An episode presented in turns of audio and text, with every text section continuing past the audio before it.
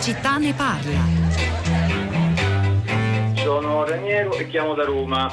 Mi chiedevo, a seguito della, de, della lettura dei, de, delle prime pagine che lei ha fatto, cosa sta pensando in quale realtà vivano Prodi e Visco, visto e considerato che se la prendono con le imprese anziché prendersela con quello che secondo me è invece il vero responsabile, cioè l'Europa.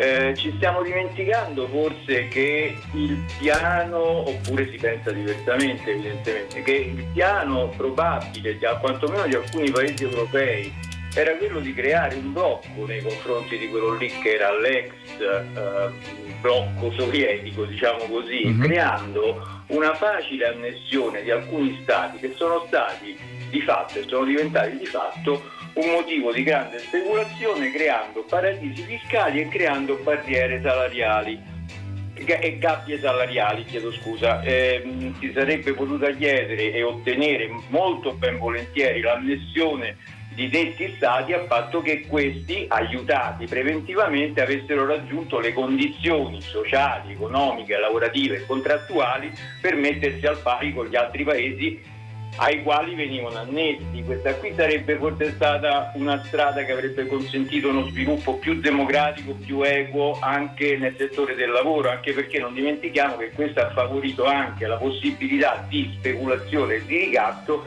anche negli altri paesi europei.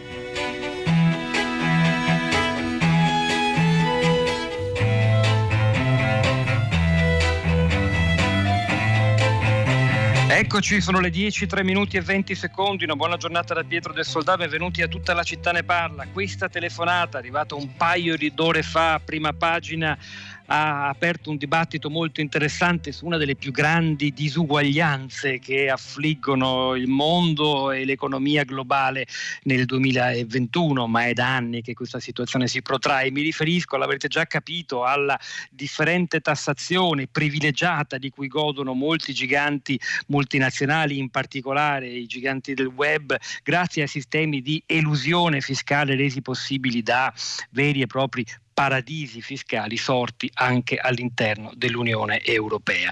Perché questo è un tema divenuto ora di stringente attualità? Eh, complice la pandemia, la necessità di soldi pubblici per compensare le grandi perdite, i piani di finanziamento, primo tra tutti il Next Generation EU, ci vogliono più risorse, non è più possibile continuare con un fisco così iniquo che tassa così tanto il lavoro e così tanto i redditi dei singoli cittadini e poi consente a eh, imprese con profitti giganteschi rischi di pagare imposizioni che sono uno zero virgola quando va bene.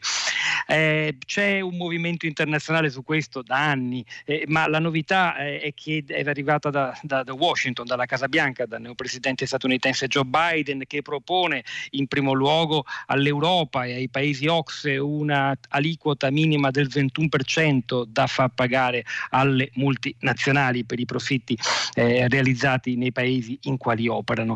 Oggi sul Corriere della Sera sera Federico Fubeni Lalletta c'è un intervento, una lettera al nostro Presidente del Consiglio Mario Draghi, che è anche Presidente di turno del G20, firmata da Romano Prodi, ex Presidente della Commissione Europea del Consiglio italiano, da Vincenzo Fisco, già Ministro delle Finanze, che sostanzialmente chiedono a Draghi di farsi portavoce e latore di questa proposta affinché vi sia un adeguato sostegno e, e diventi realtà, magari già nei prossimi mesi. Per parlare di questo tema, beh, innanzitutto abbiamo bisogno di voi come al solito, quindi scriveteci al 335 5634 296 sms whatsapp e anche messaggi vocali whatsapp audio. Ma insomma siamo molto contenti di poter ospitare questa mattina tutta la città ne parla il firmatario di questa lettera che da molti anni nei diversi ruoli che ha ricoperto si è impegnato affinché questa iniquità venga finalmente superata. Romano Prodi buongiorno e benvenuto a Radio 3 Buongiorno a voi e grazie dell'invito grazie di aver accettato anche con il poco preavviso, ma insomma la nostra trasmissione funziona così. No, Presidente Prodi, le chiederei di, di, spiegare, se vuole, ai nostri ascoltatori con le sue parole, lei è noto anche ma, per la sua capacità espositiva dei no, temi economici parto, complessi, di che si prima, tratta e perché è una cosa urgente. Io parto prima dell'intervento del, dell'ascoltatore, dice sì, se la prende con le imprese, se la prende con le imprese, ma forse ha letto un altro articolo lui, eh, un'altra sì. lettera. Mm. Noi, la, la, il nostro messaggio è di una precisione estrema. Purtroppo l'Europa è sempre stata divisa perché eh, partendo dall'Irlanda a Lussemburgo, eccetera, sono diventate dei paradisi fiscali e eh, quindi le imprese multinazionali, soprattutto le grandissime imprese della comunicazione, non pagano sostanzialmente imposte a nessuno. Aspetta, questo guardi che la proposta perché pagassero l'abbiamo cominciata nel 97, mi verrebbe da dire quasi prima di Cristo. Ah. E gli stati europei si sono sempre, alcuni stati si sono sempre opposti. Adesso finalmente il presidente americano, di fronte a questa follia, è lui il primo a dire ma bisogna tassarle, anzi propone un'imposta minima del 21% che non è mica bassissima. Eh? Allora a questo punto l'Italia, che presiede il G20, deve portare avanti questa proposta fatta proprio dall'Ocse, votata ieri dalla Commissione europea e eh, che deve essere applicata. Io conto che proprio finalmente per l'aiuto americano, Trump si era sempre opposto, questo piccolo atto di giustizia venga portato avanti. Tutto di una semplicità estrema, insomma. Romano Prodi, proviamo ad immaginare cosa accadrebbe se la tassa entrasse in vigore, magari già nei prossimi mesi o l'anno prossimo. Allora, oggi una delle grandi multinazionali del web che stringe accordi con paesi come l'Irlanda, l'Olanda, ma non sono gli unici per una tassazione irrisoria, si trova a pagare il 21% dei propri profitti realizzati dove? In ciascun paese e poi tutti i soldi certo, andrebbero certo. all'Italia o, o, il fatto di avere la certo. casa madre in California cosa, per esempio? La cosa è di una semplicità estrema. Se lo guadagni in Italia, c'è un'impresa che opera totalmente in Italia in una sua filiale, la chiami come vuole, paga le tasse d'Italia per i profitti che ha ricavato in Italia. La cosa più naturale del mondo. Noi chiediamo la cosa più naturale del mondo, che è sempre stata così fino a che non c'è stato questo atteggiamento americano che è riuscito a dividere l'Europa. Perché il problema poi è il solito, no? cioè eh, qualche paese europeo, nel caso eh, leader è stato l'Irlanda, no? eh, per avere eh, in casa sua la sede delle multinazionali con i vantaggi annessi e connessi, ha messo imposte sostanzialmente zero alle multinazionali. Poi, e quindi è come se avesse realizzato tutti i guadagni europei l'Irlanda e l'Irlanda non gli fa pagare le imposte. Ecco, questo è, siamo arrivati perfino a una situazione in cui eh, eh, la, l'Unione Europea aveva imposto al governo irlandese, aveva imposto a imprese di pagare eh, determinati soldi, determinati mm, pesi fiscali al governo irlandese e il governo irlandese si è rifiutato di, di riceverle proprio per i vantaggi enormi che ha da tutta questa situazione parlo dell'Irlanda ma parlo anche di altre imprese che approfittano di questi possibili casi di eh, ingiustizia fiscale. Come si possono superare le resistenze che verranno e già ci sono, come ci sta spiegando Prodi, da questi paesi? Come si potrà arrivare all'unanimità europea di, che ha invocato anche lo stesso commissario agli affari economici Gentiloni presentando il suo piano insomma, di riforma del fisco europeo? Infatti noi non ci discostiamo assolutamente dalle proposte di Gentiloni, sono uh, proposte però che come ha detto lei con l'unanimità eh, sono bloccate. Il cancro, e uso questo termine, dell'Europa è l'unanimità. Eh. Lei sa che con l'unanimità non si può gestire neanche un condominio, crollerebbero le scale, i vetri sarebbero sempre sporchi. Si, si supererà Quindi, mai questo cancro? C'è una commissione al lavoro per immaginare di arginarne gli effetti, no? No, si sta lavorando per restringerlo pezzo per pezzo, fatica per fatica e eh, questa riunione dei G20 è una buona occasione per mettere in difficoltà i paesi eh, che approfittano di, eh, di questa facilitazione. Ecco. Però è un lavoro lungo. Ma vede, qui andiamo al di là del problema della tassazione che trattiamo oggi. Se non si arriva alla fine dell'unanimità l'Europa sarà sempre un vaso di coccio tra i vasi di ferro. Non c'è niente da fare nella politica estera, nella politica fiscale, in tutti i campi in cui vige l'unanimità. Romano Prodi, ritornando al tema di oggi, voi parlate, lei e Visco, in questa lettera Draghi di un danno erariale globale comportato dal mancato gettito di 240 miliardi l'anno. Quest- oggi nel 2021 come non mai ci rendiamo conto di quanto il denaro pubblico sia fondamentale per tenere in piedi le aziende, per aiutare le persone che non ce la fanno ad arrivare, come si dice, alla fine del mese. E se mettiamo insieme anno dopo anno, eh, il danno è gigantesco capisco. Realisticamente, quanto di questo denaro lei crede si potrà recuperare e quindi anche mettere a, a sistema, inserirlo per piani di intervento pubblico dei prossimi anni? Ma sul passato ritengo che l'operazione sia difficilissima. Sì.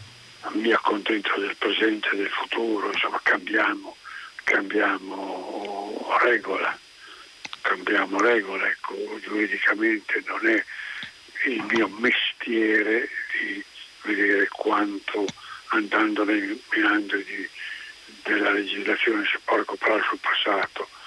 La mia battaglia è che si cambi pelle, perché non, non ha alcun senso quello che sta avvenendo adesso.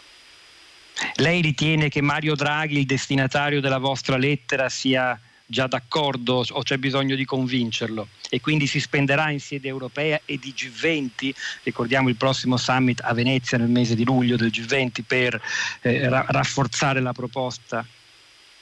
Io sono sicurissimo che Mario Draghi sia d'accordo perché è sempre stato la sua idea di trasparenza fiscale, ecco. potrà esserci qualche punto tecnico, eh, ma globalmente Draghi su questa linea. Perché abbiamo mandato la lettera? Per, per la spiegazione l'ha già data lei. Siamo in G20, abbiamo un ruolo particolare. Draghi ha un prestigio particolare, prendiamo l'iniziativa, cerchiamo di isolare i riluttanti e vediamo se si riesce almeno su qualche aspetto particolare a, a cambiare la situazione esistente.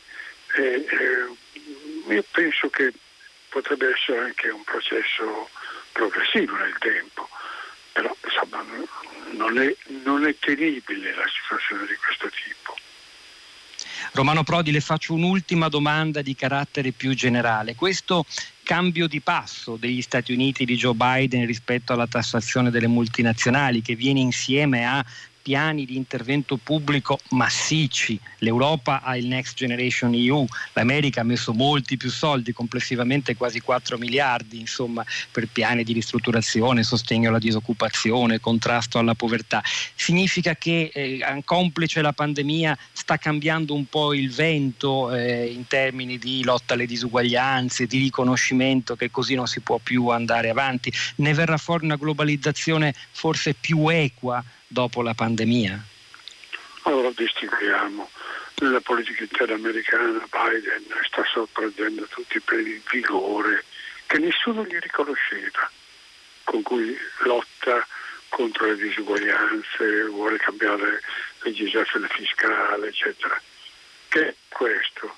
Derivino rapporti internazionali, commerciali, politici eh, molto diversi dall'amministrazione precedente, questo è ancora un punto interrogativo, proprio perché mh, mm, finora Biden si è dedicato sostanzialmente ai politi- problemi di politica interna, anche perché pressato da quanto ha già detto lei, cioè ha messo a disposizione del Paese per combattere la pandemia quantità di risorse così grandi che ha bisogno riscuotere più imposte e lo sta facendo in modo equo. Cioè le proposte di Biden sono mettere tariffe più alte ai redditi, ai redditi più alti e in questo caso eh, intervenire su uh, profitti molto elevati di poche grandi imprese. Quindi direi che dal termine della giustizia nella sua politica interna è un passo in avanti molto forte, dal punto di vista de, che questo diventi una strategia a livello mondiale c'è ancora parecchio tempo non esageriamo con l'ottimismo, insomma, Romano Prodi, io ricordo che l'appello firmato da lei e da Vincenzo Visco sul Corriere della Sera, questa lettera a Mario Draghi è anche aperta all'adesione di colleghi economisti e tributaritaristi, quindi vedremo se nei prossimi giorni e settimane avrà un seguito questo vostro intervento pubblico e se ci sarà modo di tornare su questo tema così cruciale, lo capiamo, non solo per una ragione di finanza pubblica, ma anche perché insomma non è proprio giusto che le cose procedano così come sono andate avanti finora. Romano Prodi, grazie ancora per questo suo intervento a tutta la città ne parla, grazie, buona giornata. Grazie, eh, grazie a voi per l'invito, l'ho proprio gradito. che piacere, grazie. Noi proseguiamo con due ospiti molto esperti per commentare le cose che abbiamo detto sin qui con Romano Prodi e per capire le prospettive e anche quello che già si sta facendo in Italia, in sede giudiziaria più che fiscale, per contrastare queste iniquità. Sono con noi Angelo Mincuzzi, buongiorno e benvenuto. Buongiorno a giornalista del Sole 24 Ore. Ci sta per raggiungere un'altra ospite che però non presento ancora perché non è collegata. No, c'è, c'è. Giovanna Fagionato, giornalista specializzata in economia e affari europei, scrive oggi proprio di questi temi sul quotidiano Domani. Fagionato, buongiorno e benvenuta anche a lei. Buongiorno, grazie per l'invito. Grazie di aver accettato. Allora, Angelo Mincuzzi, lei ha ascoltato e la ringrazio l'intervista a Romano Prodi, immagino insomma, di, di, interesse per tutti, in cui ribadisce i punti contenuti in questa lettera a Draghi sul Corriere della Sera di questa mattina, ma ha detto anche qualcosa in più. Le voglio chiedere in primo luogo una sua impressione generale, cioè poi ci arriveremo mai a, a, questo obiettivo che sembra sacrosanto perché non si capisce perché mai un gigante che fattura miliardi ogni anno debba pagare lo 0,01%. Eh, per cento. E che, quali sono le critiche? A parte l'unanimità, che ribadisco, ricordo la parola di Prodi, ha detto l'unanimità è il cancro dell'Europa, questo è un tema su, da, su cui riflettere, ma insomma, lei cosa si aspetta dall'immediato futuro? Ma intanto devo dire, io sono un giornalista, non sono un tributarista né un economista, ma sottoscrivo al 100% parola per parola la lettera eh, di Prodi e di Visco perché eh, è assolutamente necessario che l'Italia prenda un'iniziativa visto che si è creata, visto che si è creata un'occasione storica che è la posizione di Biden, come diceva Prodi, una posizione che ha sorpreso un po' tutti ma molto divisa da questo punto di vista. E quindi ci sono creati una serie di eventi e di combinazioni, di coincidenze di cui bisogna assolutamente approfittare per eliminare queste storture che ormai sono diventate non più sostenibili. Perché non si tratta soltanto eh, di ehm, soldi che vengono, eh, io uso la parola rubati perché sono, sono molto duro da questo punto di vista, alla collettività, quindi a tutti noi ma è anche una alterazione della concorrenza delle imprese, perché eh, a non pagare le tasse o a pagarne pochissime sono le multinazionali. Le piccole e le medie imprese pagano tutte le tasse e quindi si viene a creare una situazione di alterazione delle regole di mercato. I primi a dover protestare, oltre ai cittadini, per questa situazione che si è creata in questi anni, dovrebbero essere le piccole e le medie imprese, soprattutto quelle italiane. Questa è un po' la mia opinione da questo punto di vista. Giovanna Fagionato, anche lei si occupa proprio di questo tema quest'oggi sul, sul, sul, domani in edicola. La prima domanda, perché un po' ce lo chiediamo tutti, sentiamo parlare da anni di, di tutto ciò, è davvero cambiato il mondo al punto che arriveremo a una tassazione di questo genere, oppure le resistenze che vengono non solo dai singoli paesi, anche europei, che eh, attraggono vantaggio dall'elusione fiscale, però che consente loro, magari come il caso dell'Irlanda, lo citava Prodi, tutti i vantaggi della presenza sul proprio territorio di, delle, delle, sedi di queste grandi eh, realtà multinazionali, ma poi ci sono le lobby delle stesse compagnie che sono potentissime in sede europea, ovunque, e che sono in grado di influenzare pesantemente la legislazione. Lei che si aspetta, Fagionato? Io eh, mi aspetto che sarà difficile trovare un accordo eh, insomma, che eh, metta fine all'elusione fiscale sistematica e strutturale che si ha in alcuni paesi, eh, l'Irlanda su tutti, però è vero quello che dice il collega Mincuzzi che si è creata una finestra di opportunità e la finestra di opportunità si è creata perché eh, negli Stati Uniti Biden si è reso conto che eh, quei profitti che solo per fare un, un esempio Amazon fa eh, in Irlanda pagando una tassa bassissima non entrano nelle casse statunitensi. Eh, la proposta di Biden di una eh, tassa minima globale eh, non è niente di rivoluzionario, cioè lui propone un 21%, cioè non è rivoluzionario nell'aliquota, non sta dicendo eh, facciamo pagare tantissimo eccetera, però eh, è una mossa che eh, pensando alle casse statunitensi può cambiare eh, completamente il panorama. La verità è che c'è un negoziato in sede eh, Ocse e in sede di G20 dove l'Italia ha la presidenza, si punta a un accordo per luglio a Venezia e eh, quindi è vero che eh, non, non, c'è mai stata un'occasione del genere. Da una parte c'è Biden che pensa a, appunto al fisco americano, dall'altra c'è un'Europa che ha bisogno di finanziare eh, programmi come Next Generation EU. Quindi da una parte e dall'altra dell'Atlantico si sono create le condizioni per cui ci sono molti stati e molte eh, insomma, amministrazioni che hanno un interesse fortissimo a portare a casa un accordo. Angelo Mencuzzi, nel frattempo, in questi anni noi abbiamo sentito parlare, abbiamo visto fotografie dei giganti, Tim Cook di Apple e altri che eh, anche magari con una sorridente stretta di mano accettavano di pagare qualche centinaio di milioni anche al fisco italiano per sanare situazioni davvero indecorose. E in particolare è molto attivo ed è un caso osservato a livello internazionale quello che ha fatto la Procura di Milano, il cosiddetto modello Milano che ha consentito attraverso una rete importante importante di collaborazione con la Guardia di Finanza, l'Agenzia delle Entrate, la Dogane e la Banca d'Italia di recuperare cifra, una cifra significativa. Leggo da un suo stesso pezzo di qualche tempo fa sul Sole 24 ore 5 miliardi e 600 milioni di evasione fiscale dei grandi gruppi. In che cosa consiste questo modello e le chiedo diciamo così, eh, va nella medesima direzione, ovvero sono, eh, la Procura di Milano è riuscita a colmare il vuoto eh, della legislazione fiscale per i grandi gruppi, oppure qui stiamo parlando di cose diverse, da una parte l'evasione, dall'altra l'elusione lega- immorale ma legale? Allora, intanto la Procura di Milano è riuscita a fare quasi una finanziaria perché sì. ha riportato nelle casse dello Stato quasi 6 miliardi secondo diciamo, i calcoli di, di, di, qualche tempo fa, quindi nel frattempo eh, dire, i soldi sono aumentati tenendo presente che è in corso una grande indagine su più di 200 banche straniere e da queste indagini eh, verranno fuori altri soldi che entreranno nelle casse dello Stato. Ecco, ma cos'è il modello Milano? Il modello Milano è una, diciamo, una fortunata anche qui coincidenza, frutto di coincidenze, ma anche frutto diciamo, anche della professionalità eh, di, di, alcuni magistrati milanesi. Diciamo, l'idea nasce dal procuratore, dall'attuale procuratore di Milano Francesco Greco, che qualche anno fa eh, ha pensato, ha visto che tutti i processi e le indagini sull'evasione fiscale finivano praticamente in nulla perché eh, scattava la prescrizione, eh, le indagini partivano molto tempo dopo il presunto reato, quindi sostanzialmente si perdevano si perdeva tempo e denaro.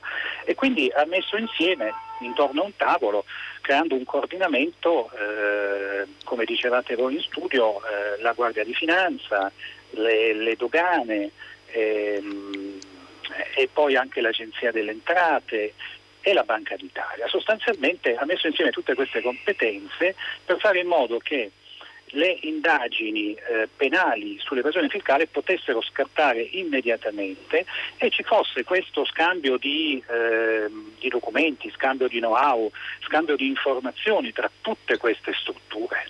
Ecco, tutto ciò ha portato effettivamente dei risultati eh, positivi negli anni scorsi, quindi con una serie di inchieste con grandi gruppi del web, grandi gruppi della moda, grandi gruppi siderurgici che hanno effettivamente versato nelle casse dello Stato questa cifra enorme. Questo è un modello, un modello per ora unico in Italia, anche perché bisogna considerare che eh, le grandi banche, le grandi multinazionali, insomma, gran parte di queste hanno sede in Lombardia, la Lombardia è anche la regione dove c'è stata l'evasione fiscale più alta, perché in base all'ultima voluntary disclosure il, 50, il 45% di tutte le somme emerse erano in Lombardia, quindi la Lombardia è un territorio particolarmente delicato da questo punto di vista.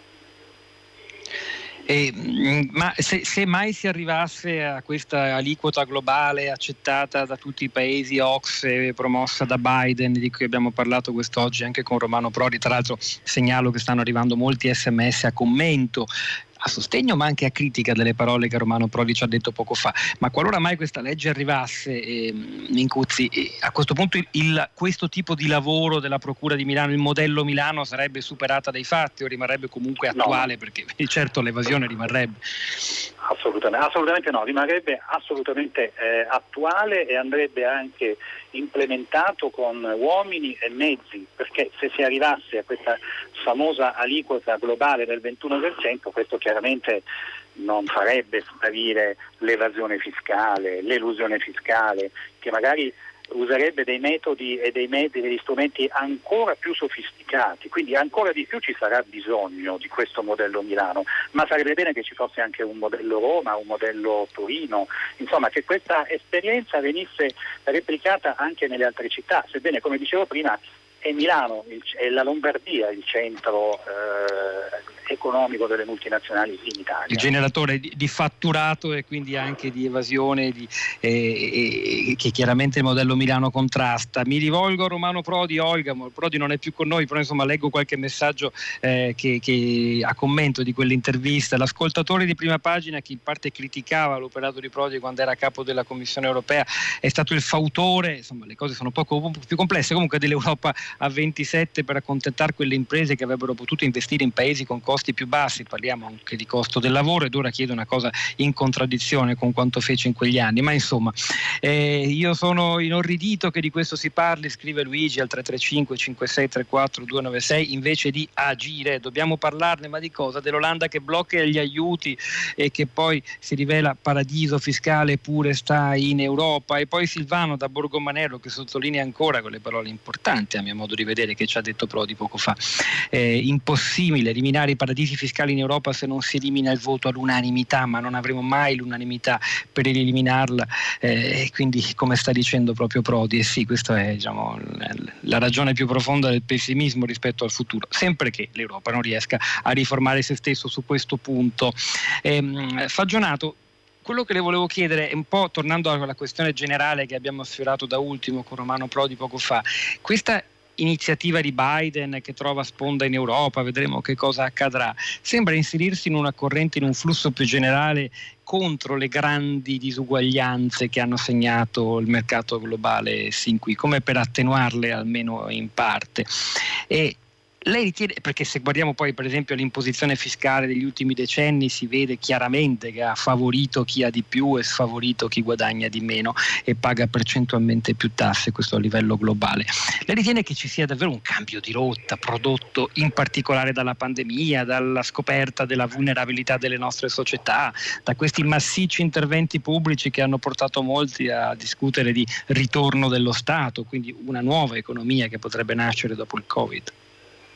Beh, eh, diciamo che il discorso di Biden al congresso dei suoi primi 100 giorni eh, rappresenta un po' questo, cioè eh, mm. fondamentalmente il presidente americano ha affossato con poche parole ehm, la teoria dello sgocciolamento, cioè l'idea che eh, appunto eh, tassando poco ai vertici della società o comunque insomma lasciando fiorire la ricchezza ai vertici poi questa si trasmetta anche in basso. Biden ha ribaltato questo paradigma e ha detto che fondamentalmente la ricchezza deve nascere dalle, dalla, dalla fascia medio-bassa della popolazione, dal centro della società non, non, si tratta di un cambio da poco, eh, ribadiamo, cioè stiamo con i piedi per terra, Biden ha comunque proposto un'aliquota per le imprese negli Stati Uniti eh, del 28%, è comunque molto inferiore a quella, che, eh, a quella che Trump si era ritrovato e che poi ha tagliato con uno dei tagli più drastici eh, nella storia. Però ehm, il cambio di paradigma eh, annunciato da Biden è rilevante eh, soprattutto perché ehm, risponde a un'esigenza molto concreta, appunto questo eh, mega piano eh, di investimenti pubblici e risponde anche a un cambiamento generale del, dell'economia. Dobbiamo pensare che comunque la rivoluzione digitale ha ci sta portando a un'economia in cui i redditi da lavoro diminuiscono e quindi ehm, insomma sono nuove risposte eh, che arrivano in questo momento per tutta una serie di coincidenze ma eh, che rispondono a dei cambiamenti molto più profondi. Senta, ma realisticamente, qualora mai si riuscisse a tassare un po' di più le multinazionali, si potrebbe finalmente pesantemente, scusate il paradosso, alleggerire il costo del lavoro che oggi paga troppo e penalizzato troppo, ovunque. Ma in teoria questo dovrebbe essere eh, insomma, l'obiettivo, cioè riequilibrare eh, quel rapporto tra capitale e lavoro alla fine che eh, non, è rim- non, è stato più equilibrato quando è iniziata la famosa concorrenza fiscale, perché la concorrenza fiscale è stata fatta ovviamente sulla tassazione alle imprese, è stata fatta in tutto il mondo. Se voi, porta- se voi parlate con eh, esperti che hanno studiato la distribuzione delle tasse nel mondo, c'è stata un'ondata dire, di scomparsa delle tasse sulle imprese e, ehm, e, contemporaneamente non sul lavoro perché ovviamente eh, ehm, i lavoratori non, non, si possono spostare così rapidamente come le imprese e quindi non si è innescata una concorrenza su questo. Quindi sì, potrebbe essere eh, uno de, de, degli esiti, vedremo.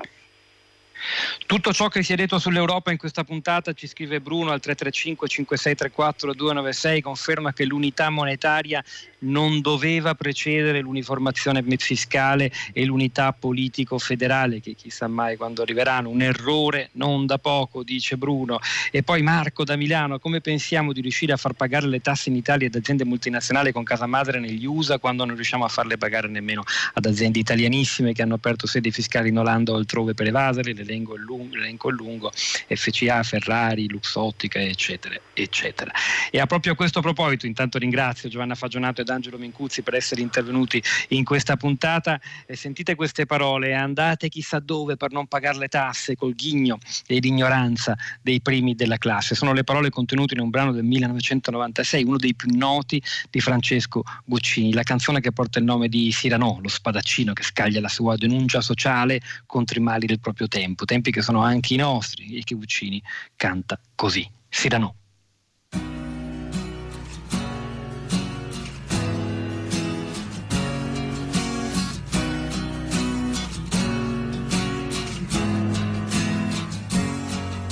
Venite pure avanti, voi con il naso corto. Signori imbellettate, io più non vi sopporto. Infilerò la penna ben dentro al vostro orgoglio, perché con questa spada vi uccido quando voglio.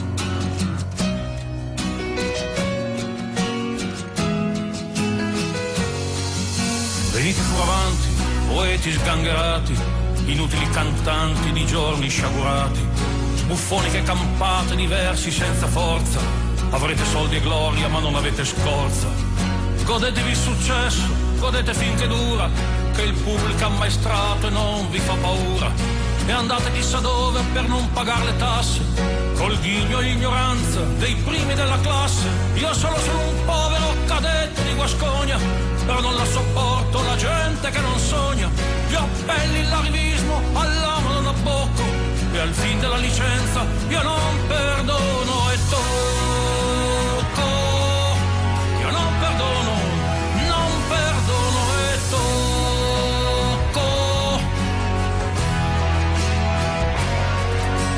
facciamola finita, venite tutti avanti, nuovi protagonisti, politici rampanti, venite portaborse, ruffiani e mezze calze, feroci conduttori di trasmissioni false, che avete spesso fatto del qualunquismo un'arte, coraggio liberisti, buttate giù le carte tanto ci sarà sempre chi pagherà le spese.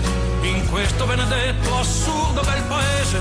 Non me ne frega niente se anch'io sono sbagliato, spiacere il mio piacere, io amo essere odiato, coi furbi prepotenti da sempre mi balocco. E al fin della licenza io non perdono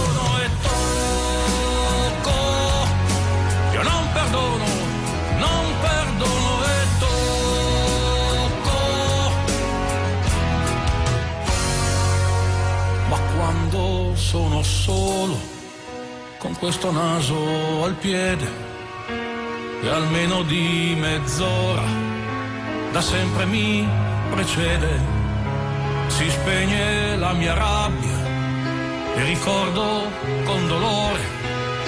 Che a me è quasi proibito il sogno di un amore.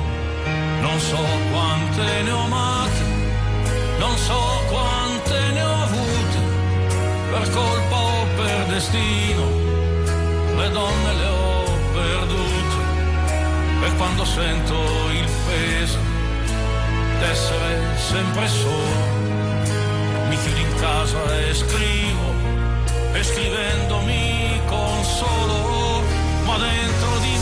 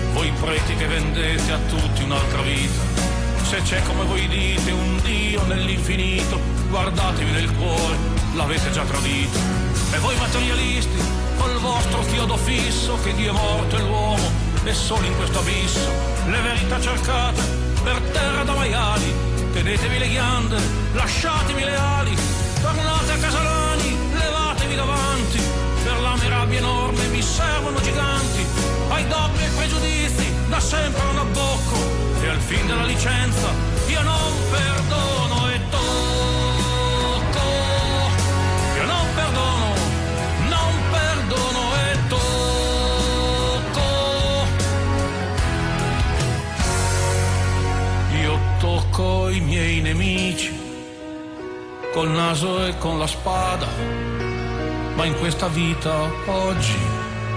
Non trovo più la strada.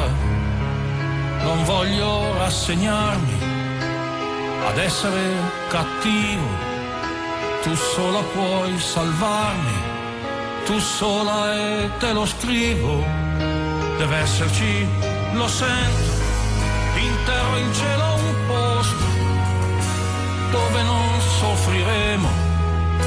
E tutto sarà giusto, non ridere, ti prego, di queste mie parole, io solo sono un'ombra e tu Rossana il sole, ma tu lo so, non ridi, dolcissima signora, ed io non mi nascondo sotto la tua dimora,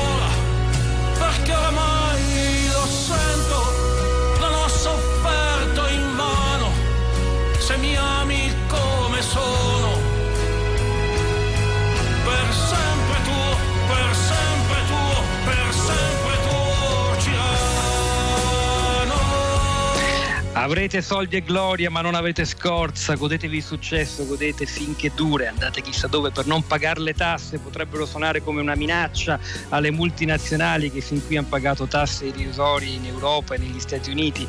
Le parole di Cyrano eh, di Francesco Gocini del 1996. Ora è il momento di vedere come si discute in rete di questa proposta che da Biden arriva all'Europa ed è stata rilanciata questa mattina qui da noi da Romano Prodi, ospite nella prima parte di tutta la città ne parla. Rosa Polacco, a te la parola.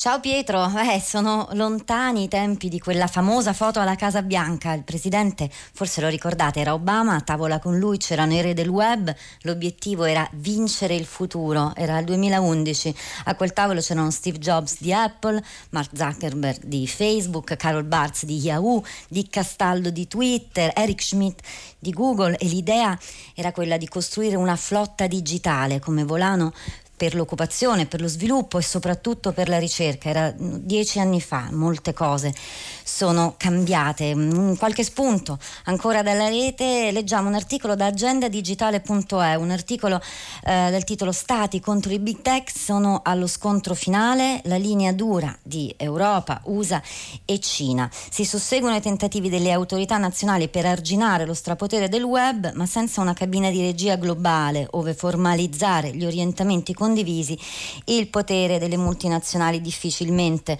potrà essere scalfito. Tra i vostri messaggi c'è Paolo che scrive vorrei far presente che non sono i giganti del web che pagano poche tasse, ma siamo noi che ne paghiamo troppe. E poi c'è Bruno che dice tutto ciò però conferma che l'unità monetaria non doveva procedere l'uniformazione fiscale e l'unità politico-federale, un errore non da poco. Ascoltiamo anche la vostra voce in diretta, c'è Federico collegato con noi, buongiorno, benvenuto.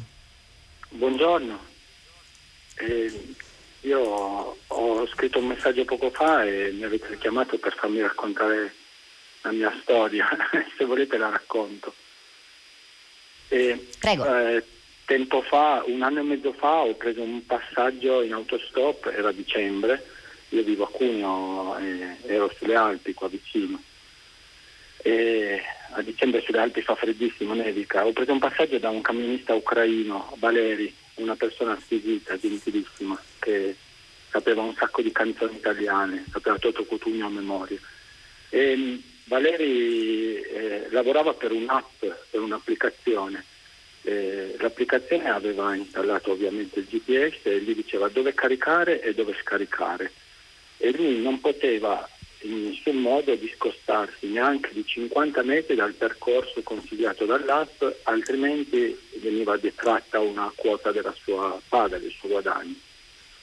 E ho passato sei ore con lui, un passaggio sempre sotto la neve, faceva freddissimo e lui era molto molto gentile. Quando gli ho dato una tavoletta di cioccolato mi ha detto che non mangiava dal mattino, ne ha mangiato solo un cubetto e il resto l'ha tenuto per dopo.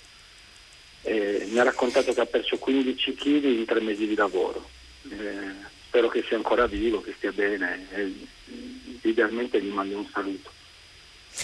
Grazie Federico per la, sua, per la sua testimonianza, per questo suo racconto. C'è anche Patrizia D'Alghero, buongiorno. Eccomi qua, buongiorno. La mia è una storia un po' meno tragica, però comunque mi colpisce. Io gestisco un, un affittacamere e lavoro praticamente solo con Booking come, eh, come azienda. Eh, oppure le, prendo le, le, prenotazioni personalmente. Eh, ad esempio con Booking io eh, ogni mese, dopo due mesi dalla, dall'affitto delle camere, mettiamo un po', eh, ora a maggio, eh, mi arrivano le fatture di Booking su che, sulle vendite di Booking di aprile, di, um, pago praticamente l'IVA eh, su quello che io vendo, oltre che ovviamente l'IRPEF a, a, fine, a fine, anno. Eh, e vedremo anche questo... quale sarà il saldo di tutto questo, Patrizia, anche guardando alla stagione del turismo che si apre. Ora giornale radio Onda Verde, torniamo tra poco. Tutta la città ne parla.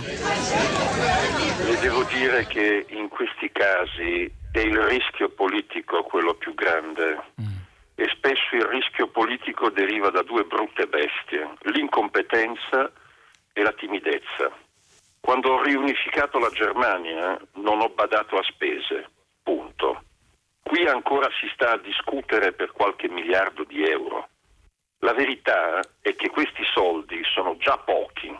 Chiunque può misurare l'impatto di questi soldi sul singolo paese colpito da una recessione molto pesante sono come dire un gradito aiuto, ma non bastano. Bisogna essere decisivi. E io vedo una generazione di politici, salvo eccezioni, assai poco decisiva. Tutta la discussione tra i frugali e i prodighi si sarebbe potuta ripetere tra la DDR e la Germania federale. Ridicolo.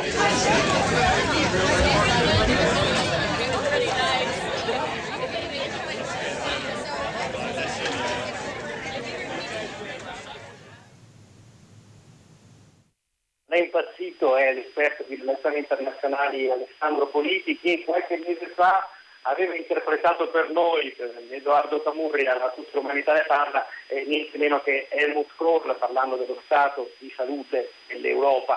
Parole che eh, come dire eh, riecheggiano quanto poco meno di un'ora fa. Ai nostri microfoni ci ha detto Romano Prodi ve lo ricordo ancora, se non l'avete sentita vi consiglio di risentirla in podcast sul nostro sito, l'intervista che ci ha rilasciato Prodi poco fa sulla necessità di tassare, eh, di sostenere la proposta Biden per una aliquota minima per le multinazionali.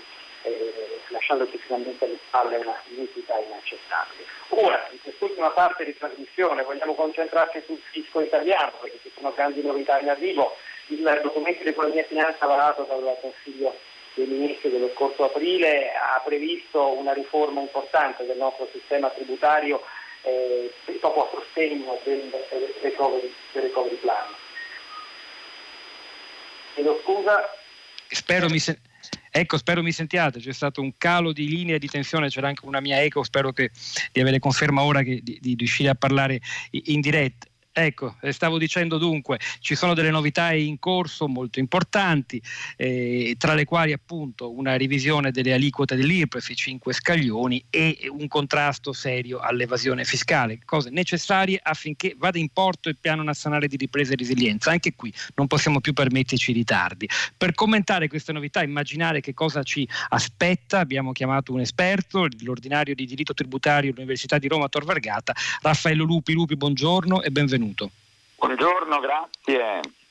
Allora Lupi, lei che cosa si aspetta davvero? Cosa, che, cosa, che, tasse pagheremo? Con quanti scaglioni? Cambierà il sistema a 5, a 5 aliquote che conosciamo? Partiamo dall'IRPEF. Allora, qualche cosa sulla aliquota del 38% che è troppo alta e inizia troppo presto si farà di sicuro, però questa non è la riforma tributaria, cioè a me sembra che più si hanno le idee confuse, più si promettono riforme, perché no, quando non si sa che cosa fare, eh, si dice beh facciamo una riforma, noi ci siamo passati, per fortuna eh, l'opinione pubblica eh, non ha una grande memoria, ma noi abbiamo fatto fatto una riforma del fisco con una legge delega e con decreti delegati nel 2015.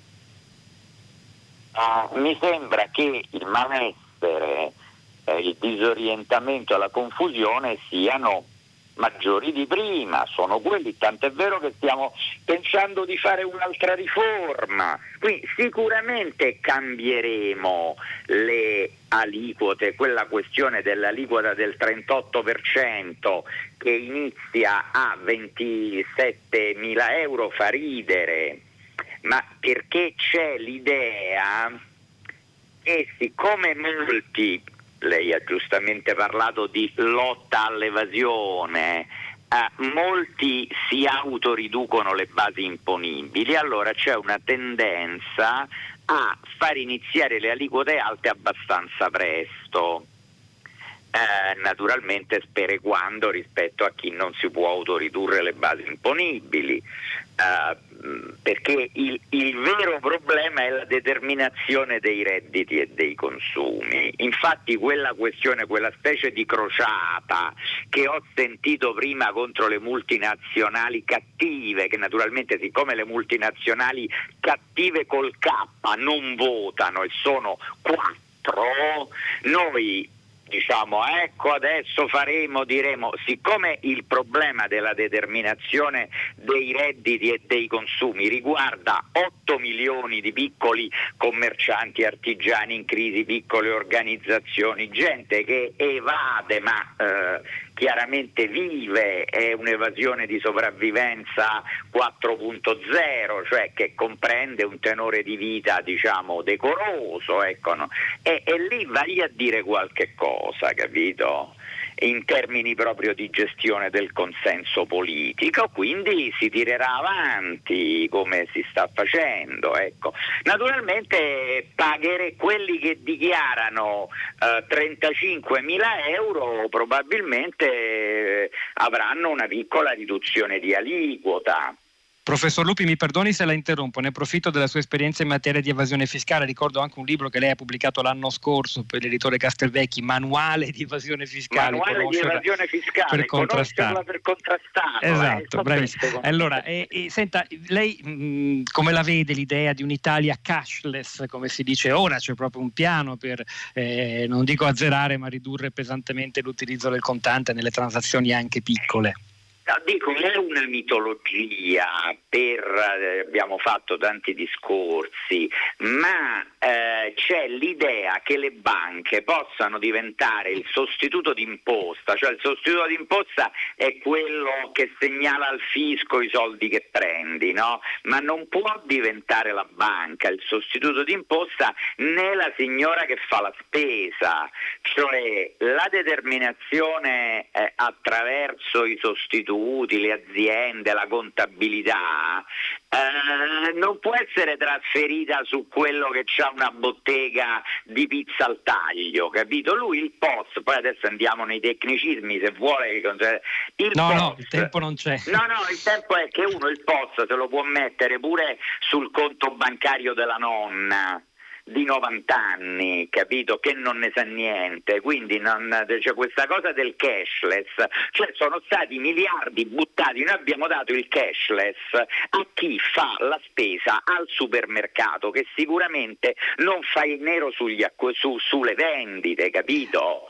Cioè, Raffaello Lupi, guardi, fermiamoci qui, ci ha già detto delle cose che francamente non, non, non, ci fanno propendere per l'ottimismo, ma vedremo come andrà, se ci sarà questa riforma del fisco, anche se ricordiamo che una delle colonne portanti dell'attuale maggioranza, cioè Matteo Salvini, ha detto che né questa né la riforma della giustizia tale governo, quello Draghi, la riuscirà a fare e si andrà alla prossima legislatura. Chi lo sa? Intanto noi lasciamo la linea a Radio Tremondo, ricordandovi che c'erano oggi alla parte tecnica Pino Berardi, al suo fianco Piero Pugliesi in regia, Pietro del Soldà e Rosa Polacco a questi microfoni e poi la nostra curatrice Cristiana Castellotti, Sara Sanzi e Cristina Faloci che vi danno appuntamento come sempre a domani mattina alle 10.